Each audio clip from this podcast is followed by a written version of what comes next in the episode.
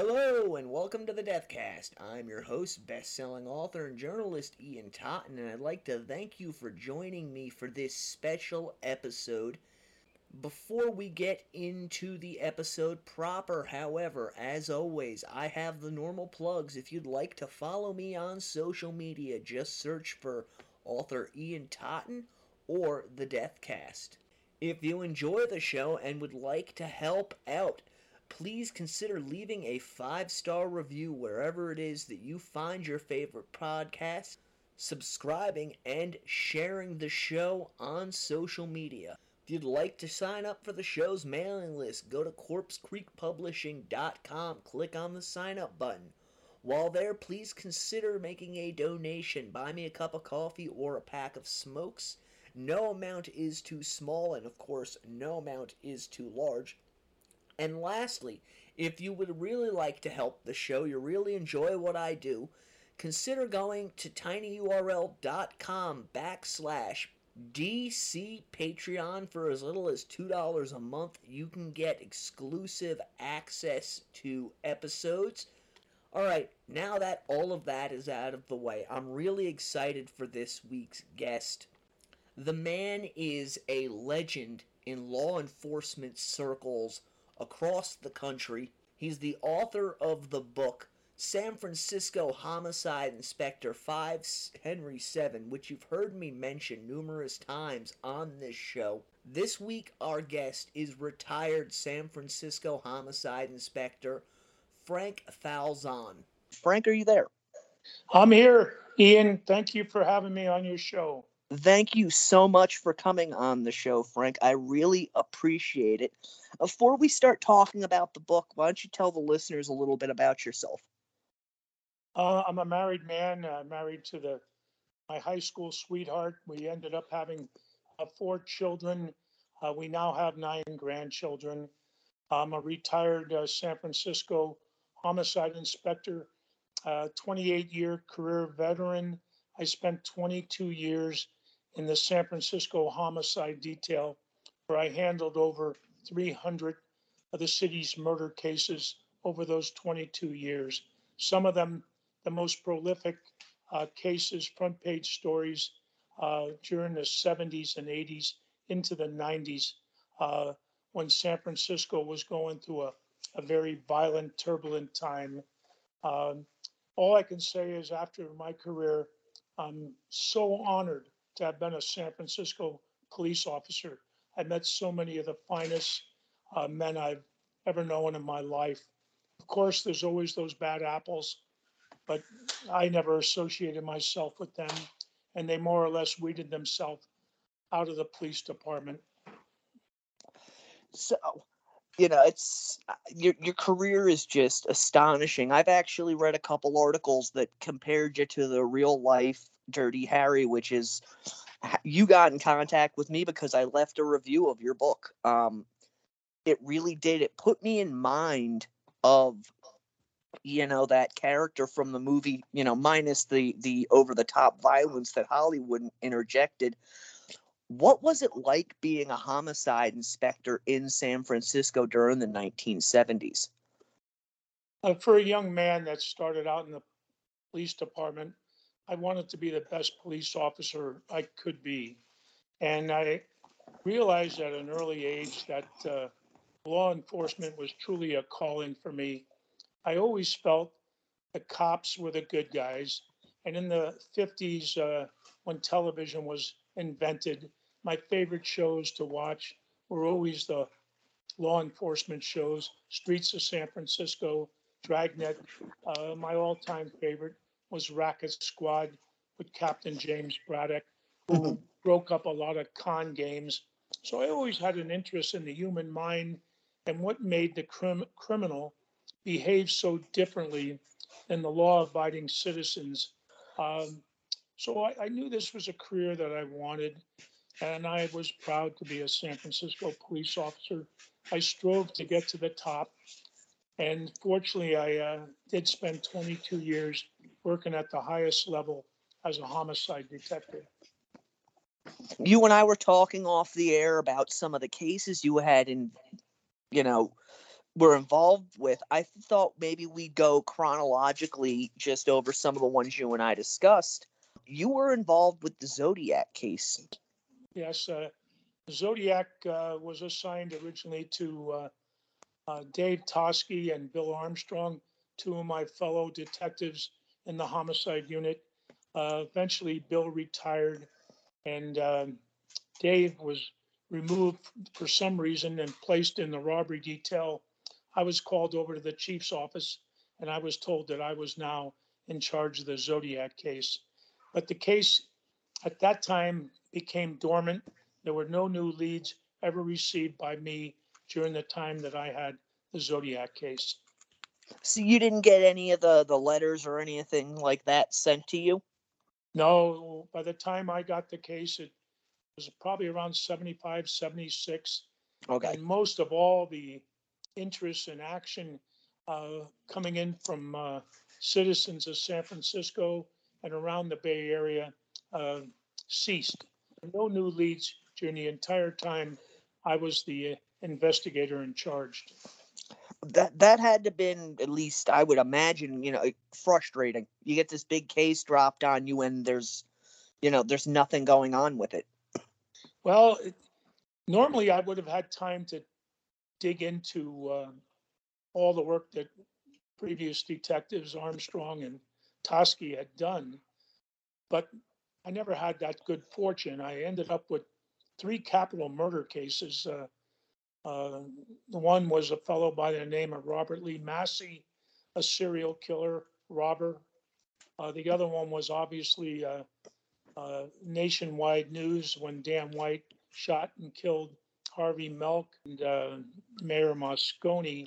And the third case was a guy named Roland Lucchini, who worked for the water department and under similar circumstances as Dan White killed three of his fellow employees because he felt he wasn't be, being treated correctly. Those three capital murder cases all dropped on my desk just about the time I would have liked to have looked into uh, past information received on Zodiac. You and I have talked about this. I've actually covered this case quite extensively on the show, and that was the murder of Frank Carlson and the horrific rape of his wife Annette. You, I, I never heard of this case, and I'm pretty well versed in you know crime. You know, this was a mind blowing case to me, so much so that I act, I you know, I had to dive into it and find out about it. What was that case like working it? Oh, for me, uh, the Carlson case remains my single most uh, tragic event, only because at the time I was a young married man with a family. My wife and I had just uh, purchased a home and uh, we were remodeling our home. and that's exactly what Frank and Annette Carlson recently married, bought a beautiful home on the corner of uh, Kansas Street near San Francisco General Hospital. And they were in the process of remodeling this cute little Victorian. Uh, Annette had gone to bed, left the upstairs bedroom op- open. Her husband was downstairs in the dining room area, and he was working on his uh, bookkeeping for Safeway stores. An individual climbed through that open window upstairs. Annette awakes uh, to a man standing over her bed with a knife. She screams. And from that scream forward, uh, the most horrific, and I mean horrific, uh, events occurred over the next four or five hours. We would come to find in our investigation, as much as the man demanded money, this was never about money. Came into Annette's house wanting to rape her, viciously rape her.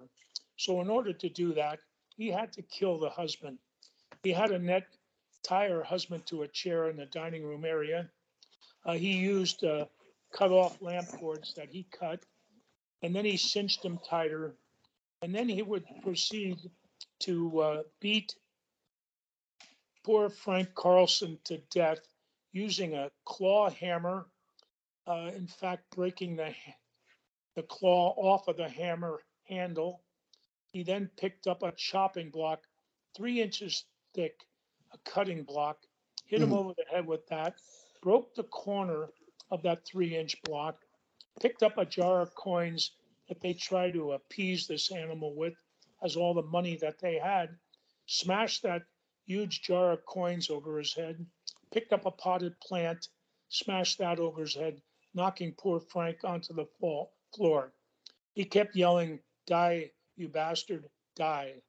It was at that point poor Frank Carlson was in fact dead.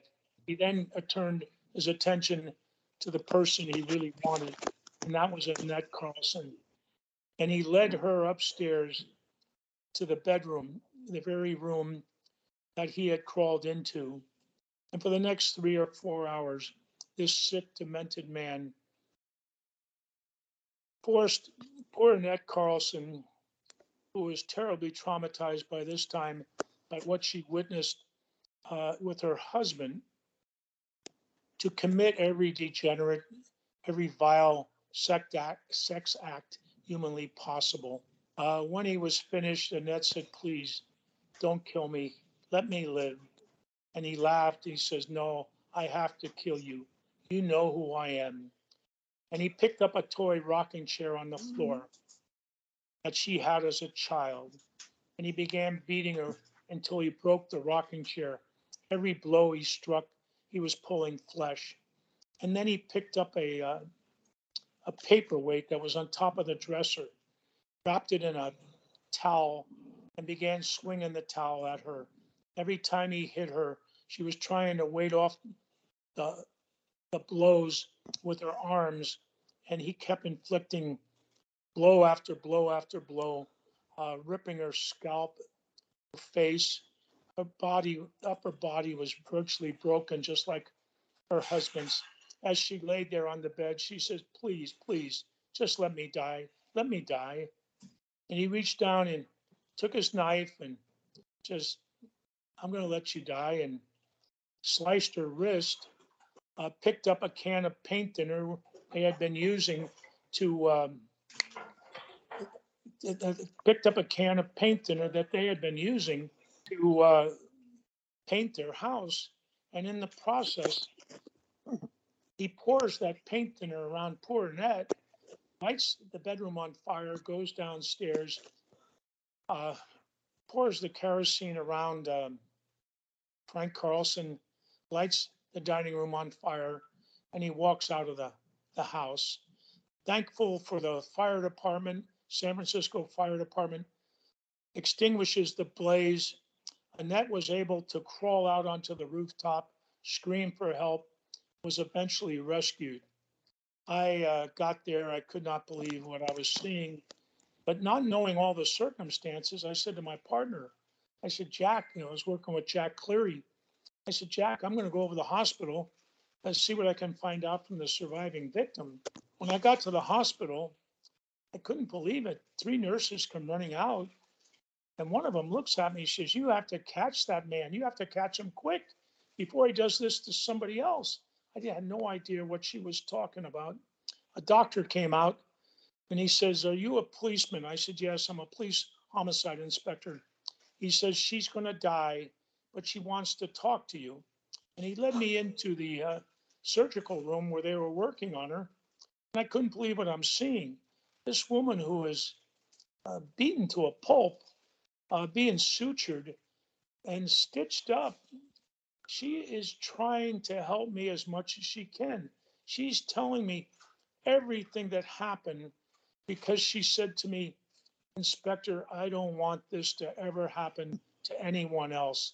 I I had been told before I could go into that room that I had to scrub up, I had to put a gown on, I had to put a mask and, and a cap on my head, head. And I went in there with my notepad and pencil, and I was writing uh, very quickly, trying to capture everything she was telling me. And we left, Jack Cleary and I, uh, we came to conclusion money was definitely secondary. This man was there to rape poor Annette. it's like I said, it's one the one of if not the most horrific cases that I've ever come across.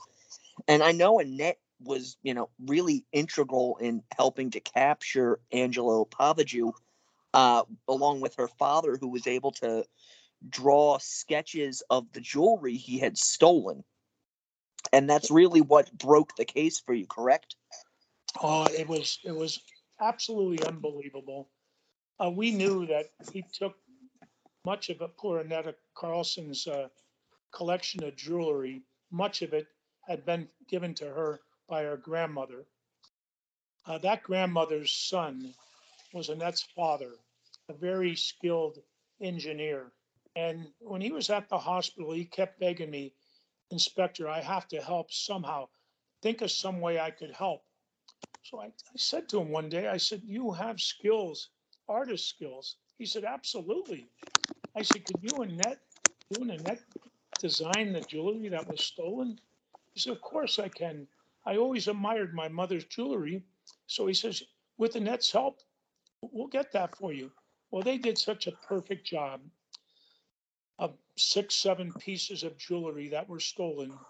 And I asked two of the premier uh, news reporters at the time, one from Channel 7 News Television, the other one from the San Francisco Chronicle, a man named Bob Pop.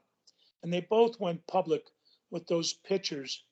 And I'll be darned, a couple days later, I got a phone call from a gentleman down on Market Street who worked for Gensler Lee Jewelers. And he says, Inspector, I think I might have the ring that you're looking for. Well, I took that ring to the hospital, showed it to Annette, and there she was with cast on the arms and uh, slings and head totally bandaged, looking out through slits in the bandages. And she held the ring up where the uh, sun was shining in from the windows, and I could see tears forming in her eyes and then coming down the bandages. She says, Inspector, this is my grandma's ring.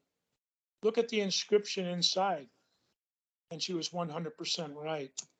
Uh, that ring led us to Angelo Pavageau. And ironically, Annette lived on one corner on Kansas Street. This man lived on the opposite corner. When he was saying he had to kill her because she knew who he was, he was her neighbor. For the postal department, he was a mailman. I just absolutely heart wrenching story, and I, you know, that you were able to solve it.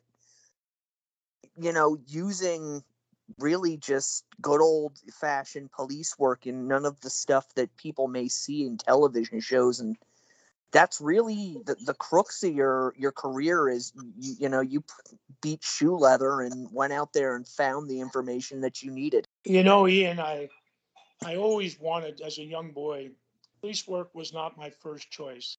I wanted to be a baseball player. And I was pretty good in uh, little leagues uh, uh, into my teen years. I was a very decent high school baseball player. I ended up with part scholarship to the University of Santa Clara and a full scholarship uh, to Gonzaga University to play baseball. It wasn't in the cards for me. I became a married man with children, I joined the police department. But I, I did. I, I didn't like the idea that police seemed to work very hard and drink very hard. I was not a good drinker. I Started a softball league. Baseball was so much of my life that the chief at the time took notice. He said, Frank, you, you did something that I wasn't able to do. And I said, What's that? You're the chief. What could I do? He said, uh, uh, You got my police out of the, the bars and onto the ball field. So he really appreciated me. And I was I was put into the uh, homicide detail at a very young age. It was a highlight of my career. But the only way I felt uh, your career could be judged, just like a ball player's. It's not a ball game. It's not one home run. It's a career of home runs. It's a career of great games. So every homicide to me was important. And the only way I could hit a home run was by solving my cases. So that became the, the premier thing in my life, my career. How were you able to balance you know your work and home life you're seeing these horrific things day in day out then you're going home to your wife and your your children I would imagine that had to be very difficult to disassociate between the two. Well, you know, for me, I never came home and talked about my job. My family was as important as my job was. My family was and always will be number one. In fact, when I retired, uh, my peers gave me a terrific send off. There was over 400 at the Irish Cultural Center for my retirement party. And I looked out there, and these were the people I respected. Uh, I never talked about my career to my family. They were the important ones when I was around the house. Um, so they they had limited knowledge. Although my wife, my oldest son, always read the paper, always watched the news, so they knew what Dad was up to. Younger children, um, fortunately, I hid most of my career from them. Would I would imagine that had to would have to be difficult. You know, I having never done anything like you have done in life. Um, you know, go- going home with these these images and you know what, what you're doing at work stuck in your head. I, I know you had the the softball league. Is that was that did that help you to, you know, kind of take some of the stress of the job off? Uh, the, the, the softball was absolutely uh, part of my life. Uh, putting together an all-star team from the police department, uh, going up to Lake Tahoe and playing in state champions, uh, ch- uh, state championships, winning it two years in a row. All those things were important, but the single most thing I, I can say that kept me level, I, I guess would be the word. Uh, my father's occupation. Uh, he was a, a very good carpenter, a very good craftsman, and he died when I was a very young boy. And he had been my hero. He's the Mhm. one, even though he was an immigrant from the island of Malta and he was a star soccer, soccer player, he said, called me Sonny. He said, Sonny, you're not going to play soccer. You're going to play the American sport, baseball. So my dad was always my hero, my idol. And as a young adult with a house that needed remodeling, I was always doing carpentry work, adding rooms where that possibility existed. So I would say uh, between the softball, coaching my oldest boy's basketball team, uh, building houses. Uh, I actually end up building three houses in retirement. Carpentry played a big part in trying to keep my sanity about me. Yeah, and that's you know, I know this is a little off topic, but I mean, you see the stuff that's going on now with, you know, cops assaulting, you know, perpetrators and whatnot. And it's almost like they can't get that, they can't turn it off. What what's happening now? It's it's very very sad, and I, I've seen it uh, coming for most of my retirement years, where uh, law enforcement was being uh, uh, downgraded. When I Yeah. came in, I was told you'd be the last group of police officers that will be high school, high school graduates or uh, two years of college. In the future, they will be demanding that you have a four-year degree. Well, I think you and I and the rest of the world will agree diversity in all organizations is very, very paramount. But the way they went about it was not the way I thought they would accomplish what their end goal is. They lowered standards to make diversity work. If you lower standards, you get what happened in Memphis and you get Mhm. what happened with George Floyd. And since the George Floyd case, uh, it's it's been horrific on your major city police departments. They're not replacing the retired person. They're not replacing the ones that are disabled. They're not replacing the person that is retiring. So most of these major departments now are very short-handed. Crime is in an increase, and they've also limited good police work. There's there's very little proactive policemen anymore. There's very little uh, follow up on these burglars that escape in cars because they're told police are told don't get involved in chasing. And, you know, in, in our day, we, you didn't have to chase them. You used your radio and you would follow them into another section of the city where that other car would pick them up and until he was captured. Just not happening today. Yeah, it's it, two different worlds. You really had to work your job instead of just throwing your weight around. Policemen, you know, and I'm only speaking because I have so much respect for them. They're they're pretty much simple people. They they have a job to do, protect and serve, and then they go home to their uh, spouse. They have a mortgage. They have children and they're just trying to do a job. But there's a part of society that feels policemen go to work to shoot and kill, to beat up people, and that's so far from the truth. I highly recommend to your radio audience, you really want to know what police work is about. Buy our book, 5 Henry 7, and you'll see 13 prolific homicide cases detailed about how these cases are broke. I uh, couldn't compliment my peers back in the 70s, 80s, and 90s. Uh, I thought we were heading in the right direction. So I'm a little disappointed as to where we are today in San Francisco. That that is understandable. You give your life to something and turn around and see that others came along and ruined what you helped build. Uh, so true. So back to the book. I've covered this case on my show, The Zebra Killings, also known as the San Francisco Death Angels. You were involved with that. I believe, if I'm remembering correctly, you were involved in one set of the homicides, not all of them. Uh, everybody, this this was all all police on deck.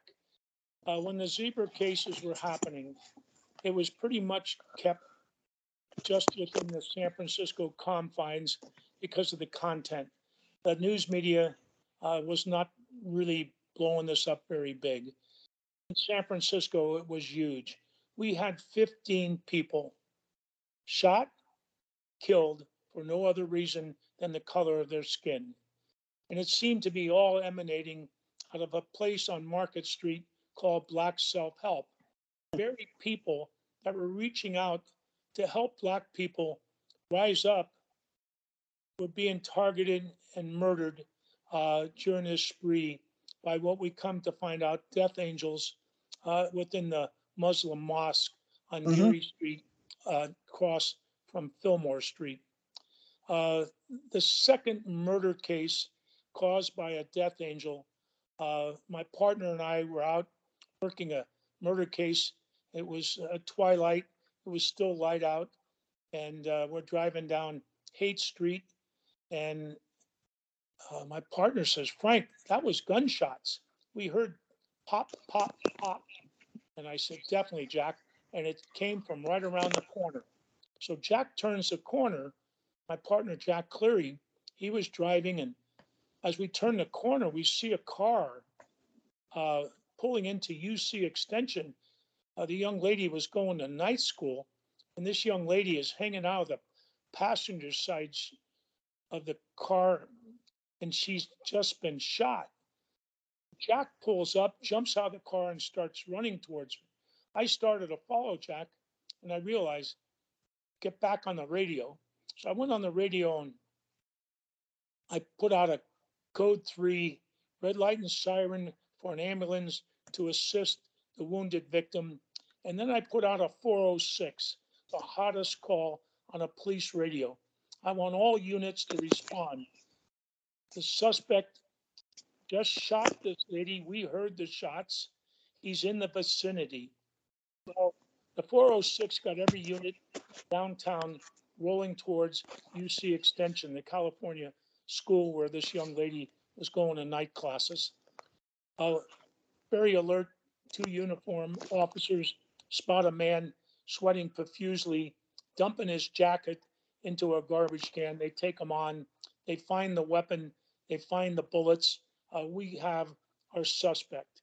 Uh, he gave me a statement, and it was very, very self-serving. It was very brief. Said that she offered him a ride. He got in the car. she called him the N word and he had to shoot and kill her.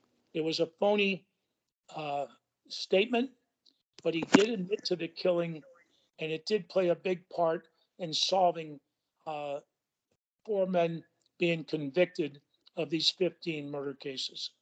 Yeah, I believe that was Frances Rose who was shot, and Jesse Lee Cooks was actually the man that you guys captured. Just a couple of questions. Again, I covered the show or the case on my show a couple weeks back. Were you involved in any of the, you know, the drag netting where they were going into, you know, predominantly African American neighborhoods and stopping people and questioning them? Uh, we all were. I probably not so much because I had a full caseload. So I was doing my cases along with helping uh, the two primary inspectors, Gus Coreris and John Fotinos. Uh, there were uh, two other men brought in from the burglary detail, Carl Klotz and Jeff Brosch. That was Mhm. Team A. Team B was consisted of three of the best black uh, inspectors we had in at that time, uh, head up by Rotea Gilford, uh, Prentice Sanders, who would eventually end up becoming chief of San Francisco, and uh, Her- Herman Clark was brought over from the robbery detail. So those men, they had a team of officers that uh, would go into the different black areas, try to figure out what was going on with all these random killings. Because of the lack of news media, historians are now saying there were in fact 72 of these hate crimes uh, where blacks killed random whites up and down the state. Yes, I've, I've read that. I believe actually the mayor at the time linked 50 or 52 cases initially to the group that was operating in San Francisco. Yes, that was Mayor Joe Alioto who led this uh, manhunt uh, to try and put an end to these uh, death angels. Uh, one last question concerning the Death Angels, and this is something that really doesn't, people don't talk about this stuff too much. And there was some serious pushback over police going into these neighborhoods and stopping people. Is that a really something that demoralizes the force as a whole when they're out there trying their best to solve these crimes and you know the community is pushing back you know the way that they're the police are handling it Well, you're asking a police officer, so I can only tell you uh, how I personally feel. I think the day when we get leaders in the in the ghetto communities, the poorer parts of San Francisco, when we get these leaders working with the police department to try and get the guns off the street, to stop the problems happening in these neighborhoods, that's the only time society is going to level out and we'll see good things start to happen. If you throw up nets and you try to stop it, uh, you're not doing justice for the black people. I can tell you factually, uh, many, many, many times. In fact, it was one of the reasons I, I eventually left the homicide detail. Going into the ghetto communities, these areas where people are put into subsidized housing, and there's been a murder, and you ask them to please help you solve the case, they look at you, these are good, good people, looking at you with tears in their eyes. Can't help you. You realize what will happen to us? We have to live in between these killers. They control, they are the, the dominant force, not the police department. We're an afterthought. Those people stuck in these subsidized housings, they fear the criminal. We're going to move on to another case that you and I had briefly discussed off air, and that was Juan Corona. How were you involved in the Ron Juan Corona case? Well, the Juan Corona case, uh, uh, it started down in Yuba City. And I, I don't know much of the criminal uh, history with the police department, but apparently they had very few homicides. And when initially uh, the bodies start turning up, uh, the crime scenes were not being protected. And uh, in fact, helicopters, I understand, and were flying overhead and dropping news reporters down on the ground. And news reporters were finding more bodies and evidence and uh, it seemed like the whole crime scene down there was expanding and wasn't being protected correctly. So uh, I think his name was David Teja, was a district attorney at the time, put a call into the chief inspectors in San Francisco. And he said, Could you send me a couple of experienced men down to Yuba City to work with us? So my partner, Jack Cleary, and I were sent to Yuba City. We worked very close with their department, but we also developed some leads on our own that uh, tied in the uh, pen that this killer was using, killed 25 itinerant farm workers. And it looked like at first it was a symbol because there was an X on every body. We came to the conclusion it was just uh, Juan Corona swinging a machete, putting one blade on the body, and then coming back and making another swipe, causing the X and killing these people. And then he would go back and he would log on a piece of paper the killings using a pen with multicolors. I think it was eight different color inks. And we come to find out, Jack and I, that this pen came from um, a small town in Italy, uh, right outside of Florence. And uh, they asked us if we would be interested in going to uh, Italy to follow up on the investigation. So Jack and I, uh, ironically, it ended up being a blessing in disguise. Uh, they asked us if we could do an excursion, which was a 15 day trip uh, for a three day investigation to save the state money. It ended up that we took our wives, did our three day work, and we had a, a vacation in Italy. Uh, it was actually the first time uh, my partner and I were overseas. Now, did did that happen often during your career that you were, you know, sent overseas on excursions?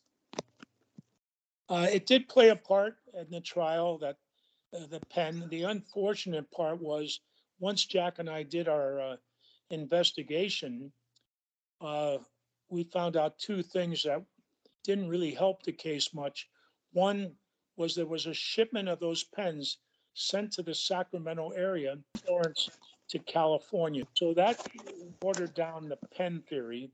And then we found out that the man that we tried to interview, who had hired Juan Corona to work on his farm, well, we located him and he was in a um, sanitarium. He, uh, he was mentally unstable. Uh, that was the end results of our investigation. And they did eventually, you know, convict Corona of, I believe they sentenced him to life in prison, or it might have been to death sentence initial, initially, and then that was overturned and sentenced to life in prison. Uh, that is correct. So, uh, moving on into more stories from the book, I'm really, as we talked about off air, I'm touching on the, you know, the big ones that people will have heard of. Uh, I'm hoping that my listeners will go out and purchase this book, San Francisco Homicide Inspector 5, Henry 7. Harvey Milk. Trying to remember the name of the individual who was responsible for the death of Harvey Milk. I know they made a movie of it. You were you were you know more than tied into this case. So what happened there? Okay, the day of the shooting and killing of Mayor George Moscone and Harvey Milk, uh, Mhm. my partner Herman Herman Clark and I were on for the on-call team. I was called upstairs to my office. I had been down with the district attorneys uh, working on another murder case. And when I walked in, I was told, get up to City Hall. There's been a shooting. Well, my partner and I race out of the office. We get to the car. We're heading up to City Hall. And the whole time on the ride up to City Hall, which it's about 10, 15 minutes, I'm thinking, I know who these suspects are going to be. Remember, about 10, 11 days previous, uh, Jim Jones had killed over 900 people in Guyana. Stories were broke in the San Francisco Chronicle that the remaining disciples were coming to the city to seek out politicians to kill them. So my me my mind was totally convinced that it was going to it was going to be one of Jim Jones' disciples. Uh, when I got to City Hall we raced up the stairs, um, two or three flights of stairs, I got to the top of the mayor's offices, and there was uh, Sergeant Jim Molinari, uh, the mayor's bodyguard, waiting for me. He said, Frank, the mayor's dead. Wow. It was like I got hit with a sledgehammer. But what he said next was even more profound. I said, Do we have a suspect? He said, Yes. I said, Who? He says, Your friend Dan White. I said, Dan White? Dan White was a supervisor. He had been a fireman. He had been a San Francisco police officer. He had worked Northern Station with me. He had played on those softball teams. And when we won the state title, he was named the most valuable player. He was like a kid brother. He with me. Uh, he went to St. Elizabeth's Grammar School. He was the All-American boy. Beautiful family. I, I'm I'm stunned.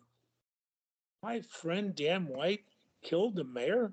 I would surely find out that he also went over across the hall and he shot and killed Harvey Milk. I had known that there was troubles up at City Hall. The cops don't get involved with politics. They hate politics. The politicians, they're your friend one minute, and when they need your help, they put you in hats and bats, which we used to call riot helmets and batons, uh, something all officers don't like because it pits you against your fellow citizen. So you, we, we don't really like politicians because when they need you, they throw you out into the street to quell disturbance. And then on Monday morning, they sit back, they look at film and say, this officer, that officer overreacted. And those officers are brought up on charges. So it leaves a terrible, terrible taste in the police officer's mouth. Uh, Dan White uh, uh, was probably the last, one of the last people uh, I would have expected to shoot and kill anybody. He was a moral man. I never heard him swear. He was a gentleman. He would always open the door for the lady. Um, I had a tremendous amount of respect for Dan. That day, I, I was in charge of taking his confession. And he had already stated to his buddy Paul Chignell, a police sergeant at uh, Northern Station, where he, he turned himself in, he wasn't going to make a statement. So when I walked into the interrogation room, he looked at me, and I knew he, he- when he looked at me, I, I was a man he respected. And he started to uh, cry, sob, convulse. I looked at him like he was a pressure cooker with the lid blown off. He says, Frank, I want to tell you everything. I said, Stop, Dan. I have a job to do. We're going to do this right. I went to my desk, put my gun in my desk drawer, locked it up for obvious reasons. My uh, tape recorder. I asked Eddie Erdlatz, one of the inspectors in the unit, to join me. And we went in and took Dan White's uh, statement. It was a very emotional statement, very self-serving statement. And when we concluded, we had a confession to two killings, uh, the shooting and killing and execution of uh, George Moscone, the mayor, and the shooting, killing, and execution of Supervisor Harvey Milk. Uh, some in the community criticized my technique. Uh, those were friends of Harvey Milk's and George Moscone uh, that I should have been harder on Dan White. I allowed Dan White to do a narrative. Uh, the reason being is when we had Dan White in that interrogation room, I had zero, absolutely zero knowledge, and neither did Inspector Erdlatz as to why these cases happened. The fact Dan White had been a policeman, the fact he had been a fireman, he was familiar with procedure. So I looked at him. I said, You tell me in a narrative way. I was feeding off of everything he was saying. We try to be as complete and thorough as possible. The whole object of taking an interrogation of a murder suspect is to obtain a confession and a reason why. And that's exactly what we did. He ended up getting convicted, I, believe, manslaughter, I believe it was. That had to have been, you know, like a punch in the gut, I would imagine. Uh, it, it, the, San, the city of San Francisco was turned upside down when those verdicts came in. Uh, I was sitting inside a bulletproof glass partition separating spec- spectators from the judge, uh, the prosecution, the defense, and the jury, and the court bailiff, Mhm. uh, and the defendant. So when that jury came in and they read the verdict, uh, it was stunning. Just prior to the jury returning, at that time, the head prosecutor, the head district attorney was a man named Joe Freitas. Joe entered that part of the uh, courtroom, the bulletproof area, sat down between me and the prosecutor, Tom Norman. He looked directly at me and he said, Frank, what do you think the verdict's going to be? And at that time, we had heat of passion on the books that diminished premeditation. So I looked at Joe Freitas. Uh, I said, Mr. Freitas, my opinion, it's going to be voluntary manslaughter on George Moscone, the mayor. But when Dan emptied his gun, reloaded, walked across the hall, reloaded his gun, and shot and killed Harvey Milk, that's premeditation. So I think Mhm. it's going to be voluntary manslaughter and murder in the first degree. Well, my dear friend Tom Norman, the prosecutor, got very upset with me. He looked at Joe Freitas. He said, Joe, Frank's got it 100% wrong. It's going to be two first degree convictions. So when the jury read their verdicts of voluntary manslaughter, both counts, uh, Tom Norman and I were the so called experts. We both had it wrong. Uh, this was uh, the, the press, the media. Uh, they, they ran out of the courtroom so quick. Uh, this was front page story for days. Uh, that night, a peaceful demonstration turned into a, a riot. I believe there were seven or nine police cars set on fire. Uh, city hall windows were broken. Uh, uh, the city was upside down, buildings burning. The White Night riots uh, were something else. That had to, you know, again, just been absolutely stunning. Dan White, he didn't get a lot of time, though. He, well, I believe it was eight years or something to that effect. Uh, Dan White re- was released, I believe, after doing something like five years and some odd months. Mhm. And he was paroled down to the Los Angeles area. And at that time, the news media uh, was trying to track down Dan White. They were relentless, uh, like they should be. They were trying to find out where this uh, murderer who killed two people in cold blood got off so e- so easy. Where is he? So I received a phone call one night, and I knew right away it was Dan White. And he says, "Frank, I have to talk to you." I said, "Geez, Dan, I want to talk to you also. I wanted to know what did I miss? I had a perfect case." So I flew down to Los Angeles. I met Dan. He was wearing a disguise of a baseball cap, uh, sunglasses, and he was in typical Dan White, perfect shape. He had he'd been walking all over Los Angeles for weeks. The first day I was down there, and he told me that his in-laws had sent him tickets to some uh, 1984 Olympic events. They were boxing matches and track and field matches. So Dan and I walked around, small talk. Uh, we didn't talk about City Hall at all.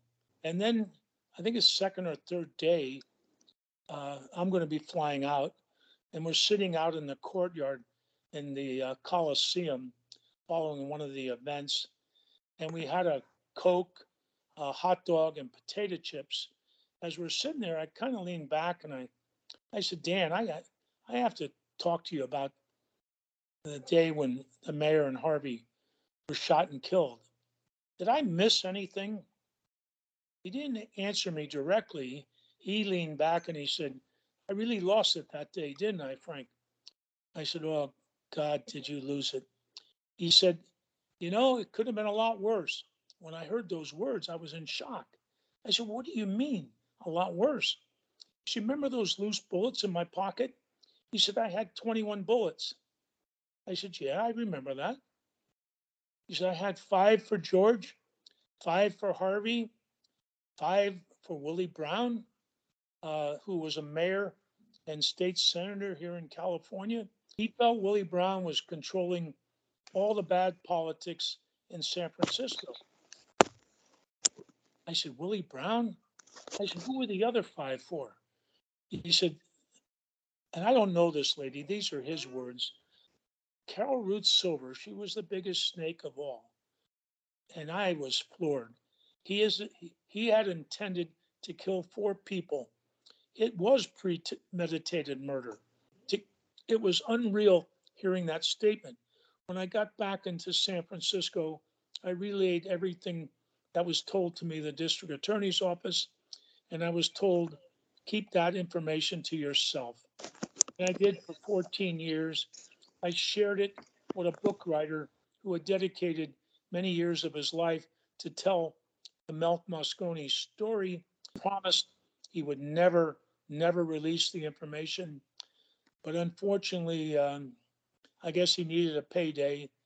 Uh, the story went public, and there was no way I was going to deny it that kind of being told that kind of information from someone who, you know, if you read the book, the two of you were extremely close. That had to have left you feeling, you know, like cold and hollow inside. That's not that's not something you, you know, would expect to hear from an individual who you thought that you had known. Uh, that's why I keep saying, Ian, that your radio audience, if they really uh, want to read a a book about murder and how cases are solved, they should invest in uh, 5 Henry 7. Uh, it details 13 of the, uh, like I said, the most prolific murder cases I worked in over 300 cases. Uh, it's an interesting book. Uh, it's selling very, very well on the West Coast. We're trying to get uh, more attention in the Midwest and back east. Um, just to show you, uh, I have two boys in law enforcement.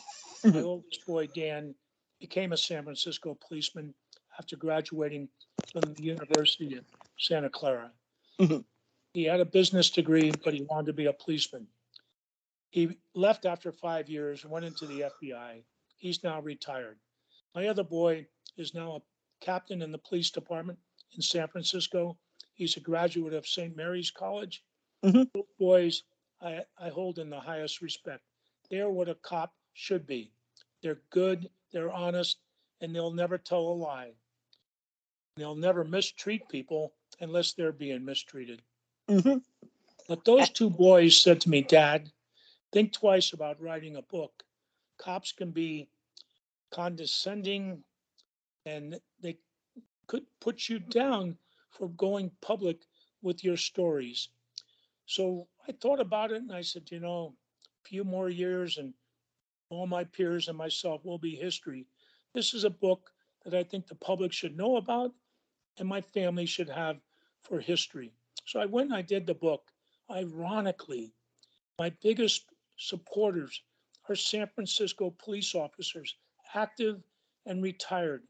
The good cops are saying to me, Frank, you wrote my story. You told my story. I, I didn't do all the heroic things that maybe you did. I didn't have the cases you had, but I was a good cop. And I know what they're saying is true because I knew these men. And the thing about it, the San Francisco Police Department now has bought 500 of 5 Henry 7 books, and they are giving them out as a history book and a textbook to the young officers joining the police department, saying this is when police work was at its best. Again, I've read the book. It's there is nothing that I don't believe anyone can go after you for in the book. It's it's like a hard-boiled detective novel where you give the beginning, middle, and end of every single case that you cover. Uh, in certain instances, such as the zebra killing, you, you talk about what was going on in San Francisco at the time as far as the civil unrest and how those crimes, you know, helped fuel that civil unrest. Uh, like talk about one last case. This is probably, I would imagine, maybe the most high profile case you were involved in next to the Dan White case. And I believe, if I'm not mistaken, you were actually involved in a Netflix series about this, and that was Richard Ramirez, the Night Stalker. Uh, yes, uh, initially uh, we had our own murders up in San Francisco, and it seemed like L.A. was being bombarded with a serial killer. But at that time, the newspapers had dubbed him the walk-in killer, uh, the Valley Intruder, and this individual uh, uh, was horrific. His his crime scenes were uh, something very macabre. He was a dedicated Satanist. Everything he could do that was despicable and and horrific, he would do because he was a disciple of the devil. So we ended up having a case in San Francisco, out by Ocean Beach, very uh, middle class, higher end neighborhood, out off of Sloat Boulevard by the San Francisco Zoo, Harding Golf Course. And this was a manicured area, and uh, it was a middle aged Asian couple. What had happened when we pulled up, uh, the crime lab uh, inspector showed us where the individual had pried open a basement window using a tire iron. It was a Toyota tire iron, pried open the window, entered into the house somewhere around 10, 10 30, 11 o'clock, climbed the inside staircase, walked right into the sleeping couple's bedroom, shot the husband dead in bed, shot the wife, and while she was moaning, she was still alive. Uh, he sexually raped her. uh, the case is about as as horrific and as horrible uh, because of the satanic things that this individual went and did after uh, brutalizing this wife and shooting her and then raping her as she was dying in pain. He walked into her, their kitchen, opened their refrigerator, ate their evening food, leftovers, regurgitated it, went into the dining room area, scratched into the wall a large satanic symbol, pentagram with uh, Jack the knife etched into the wall. He, he then pleasured himself, leaving semen on the floor. This was one of the gross, most gross scenes ever. Uh, the, one of the key things we had to work on early on were the casings that were left from the automatic 22 automatic weapon that this individual used. And the casings were very unique. They had a red primer. And this very alert uh, Glendale police sergeant named John Perkins put a call into the homicide detail in San Francisco talked to my partner, Carl Klotz, and they were going nowhere until John Perkins mentions the casings. And when Carl heard pink primer, oh my God, that's exactly what we had in our murder case. This is the first link to the Valley intruder and the walk in killer working San Francisco. So we sent our criminalists down to Los Angeles with our slugs from the crime scene they made a ballistic match. Well, now the media dubs it the Night Stalker. Uh, my partner and I jumped on a plane to Los Angeles. They had 15 cases.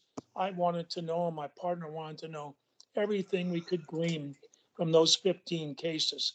One of the things we left LA with after three or four days being down there, they had established a first name of the suspect and that name was Rick. Well, we come up to San Francisco. First thing I did was pull all burglary reports. I was going to take a month at a time, and I started to go through them. Three days before the Pan murder case, uh, there's a burglary case out on uh, the Marina Greens off Lyon Street. Uh, and the reporting officers, uh, ironically, was my son, a Northern police officer, uh, Dan Falzon, and and Marty Kilgara. They take a burglary report, and it was a hot prowl burglary. What hot prowl means is there's people in the house when the burglar enters and starts stealing your property. He was working upstairs. Downstairs in this house were two young ladies that had went to bed early. They did not hear the man rummaging through the house upstairs. We know for a fact he goes to the front window and looks out because somewhere around 10, 10:30, uh, Dr. Soroyan, who lived in the house uh, with his wife, returns home from a dinner engagement and as they pull in and open the garage door, our suspect is looking out the drapery and then exits a front door as they pull into the garage. Those four individuals, the two young girls downstairs, Mr. and, Do- and Mrs. Dr. Soroyan, they don't realize how close they came to being part of the murder spree of the Night Stalker. Uh, we would eventually find out that one of the bracelets stolen in that case that occurred three days earlier from our murder was a link that would break the case wide open. Uh, the bracelet ended up down in Lompoc, California. Uh, police sergeant got in touch with me. Uh, we were eventually uh, led to a, a woman in San Pablo, the East Bay of San Francisco. Uh, she got the bracelet from a guy named Rick's best friend, her boyfriend named Armando Rodriguez. Mhm. Uh, we would go to El Sobrante, where Armando Rodriguez lived. I, I would have a personal conversation with him that is detailed in the book, and it's it's it's a very very emotional time in my career, and I'm sure in the criminal career of Armando Rodriguez. Eventually, he gives me the name Richard Ramirez, those two words broke our pan case and broke the 15 murder cases down in Los Angeles. There you have it. You're the man who broke the Night Stalker case. Um, there's a lot more in the book on the Richard Ramirez case, as well as a slew of other cases that we didn't touch on. That I, I can't recommend this book, Five Henry Seven, enough. Got a minute or two left, Frank. Is there anything else you would like to leave the listeners with? Well, I know your listeners are the good people, people that care about crime. They want their city safe. All I can say is read the book. 5 Henry 7 tells you what your police department's doing for you while you're asleep, while you're awake. We are the ones out there standing between you and the criminal, you and the bully, you and the person that's trying to separate you from the things that you worked hard for. Uh, we need your backing because the media right now is playing in the criminal's corner, and that has to stop. We all have to pull together. Uh, yes, we want the bad cop off the force, but we want all the good cops to have the good people's backing. And we need the ghetto community, the ghetto leaders to step up, support the policemen, and let's clean up our cities so that we all can live in peace and tranquility and everybody can accept everybody for who they are.